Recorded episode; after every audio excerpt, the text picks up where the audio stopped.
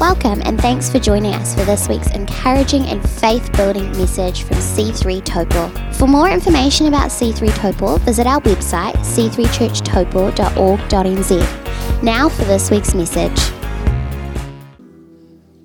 I'm uh,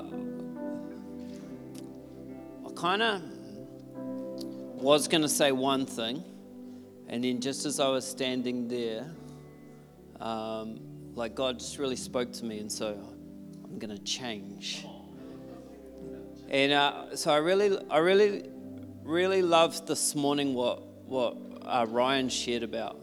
And one thing that Ryan uh, shared about in his message this morning was was how when Jesus encountered people in the Gospels, um, there was a change that happened.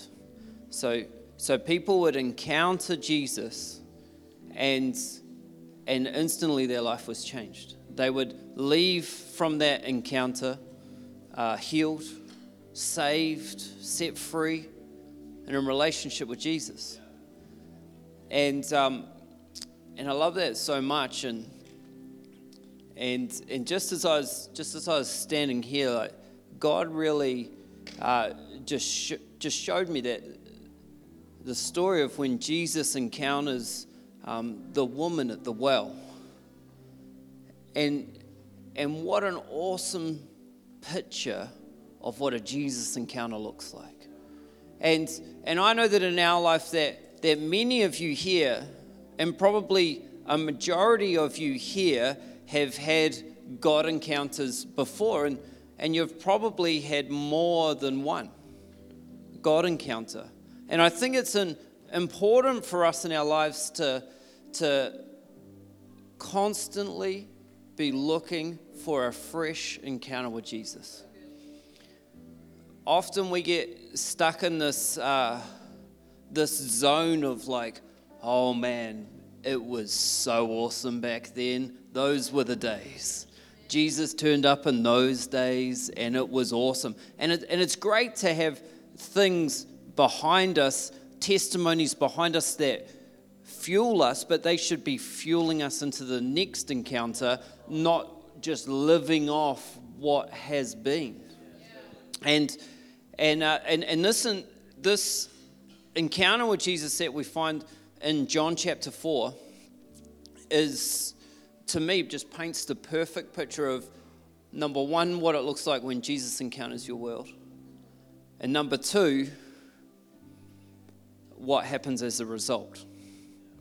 And Jesus is on a journey with his disciples, and, and actually, if you read through the Gospels, most of the encounters that Jesus has with people uh, while he's on a journey, he's always moving, always moving. And uh, so Jesus is on a journey and, and uh, he gets tired, it's the, and it's hot, and he sends for some disciples to go into the town and get some food, and he's going to wait at the well and get some water. This woman comes to the well and he starts a conversation with her by asking her to get some water for him. There's a whole lot of complexities about this story and the fact that Jesus shouldn't be talking to her because she was a Samaritan and he was a man and she was a, there's like levels so many levels and but jesus anyway just, just starts up this conversation this this most prophetic and most interesting conversation that he, he just asks these questions that then open up this lady's world. And he, he ends up challenging her about some relationships that she's had. And in fact, you haven't just had one, you've had like five. And, and, and, and this, this encounter happens, and then, then he drops the bomb where he tells this this this lady that that actually like if you drank from my well you wouldn't thirst anymore.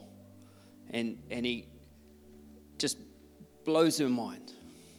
My favorite part about this is is that the number one what the encounter looks like is Jesus turned up and did what he shouldn't have done. Jesus turned up and he did what he wasn't allowed to do. He, he wasn't allowed to have a conversation with that, like be around the woman, that, that woman at all. And in fact, that, that lady would have been at the well and drawing water at that time of the day so she could avoid the crowd. You don't go and draw heavy buckets of water in the middle of a hot day, you do it in the evening. So she was there to avoid the crowd. She knew she was a bit of an outcast. But that didn't matter to Jesus because he broke those rules. He broke the rules that said you can't talk to this lady because men shouldn't talk to women, and especially because she's a Samaritan. He broke those rules. He broke down those barriers, he broke down those walls, and he had this conversation and this encounter. And in our lives, it can, it can look a little bit messy sometimes. And we humanly get this mindset where, okay, I just got to sort out a couple of things. And, and once I uh, do this, or once I stop doing this, uh, then I'll come and meet Jesus. But Jesus breaks all those rules. And he, he, he, doesn't, he doesn't care about that. And, and even though we might not think we're good enough or able enough to, to encounter Jesus, he does anyway. He does anyway. The second thing that I love, which is a result, what happens immediately after this Jesus encounter is it says that this lady went back to her town. And because of her words, it's what the scripture says, because of her words, many followed Jesus. Because of her words, many followed Jesus. In fact, there's another Jesus encounter where, where Jesus is on another journey and he encounters a funeral procession. Jesus felt compassion for the mother whose son was in a coffin. He walked up and he laid his hand on the side of the coffin, and it says in the scriptures that the boy sat up and then he spoke up. Straight after the Jesus encounter, these people spoke. The woman went back to her town, and many followed Jesus because of her words. See, Jesus, the thing about a, a Jesus encounter is that it's, it's great and it's transforming for us personally, but that's not where it's supposed to end. That's not where it's supposed to end. That's only the beginning of the story. And I believe that we should be constantly looking for Jesus encounters in our lives because we need Jesus to break through things. We need Jesus to come through for something in our worlds. Maybe it's healing that you're needing in your world. Maybe it's an addiction that He needs to break off your life. We're all in need of Jesus to do something for us but the best thing about it is that Jesus will do the something for us and you, but then we're supposed to go and talk. We're supposed to go and talk because that testimony that you have from that Jesus encounter isn't just to power you on for the next 10 years till your next Jesus encounter. That's to power you on for the next so long until the next Jesus encounter but it's also to encourage others. It's also to build faith in others, see miracles repeat in others, and see it grow.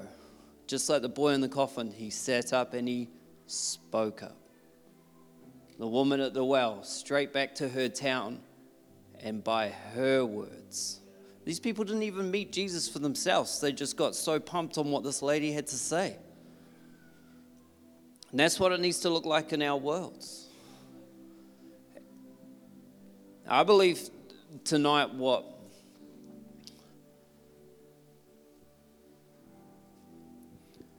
what I think we're going to do to finish off is this is an awesome song, right? And the presence of God is here tonight. And I know that not like in the days of the Gospels, we can't be on a journey and bump into Jesus in person, but right here and right now, we have the Holy Spirit. It's His gift to us. And in fact, He, he said it's actually better that I go so that the Holy Spirit can come. And the Holy Spirit is here tonight to encounter each and every one of us. And I believe that in a, a moment of a Holy Spirit encounter, it can have the power to, to transform and shift anything. Just like a blind man that had an encounter with Jesus and he leaves with sight. Or a paralyzed man ends up rolling up his mat and walking away. There was a, a lady who was caught in adultery and has this encounter with Jesus and she leaves set free. Told to go and sin no more, empowered to go and sin no more. Whatever it is tonight that you're in need of, where there's a lack of, I believe that Jesus, the Holy Spirit, right now can meet that need. Whether it's healing, whether it's breaking addiction, whatever the thing is, whatever the need is tonight, I'm believing that the Holy Spirit can make that transformation in one encounter. In one encounter. Thank you for joining us for this week's podcast. We hope you enjoyed it. Have a blessed week.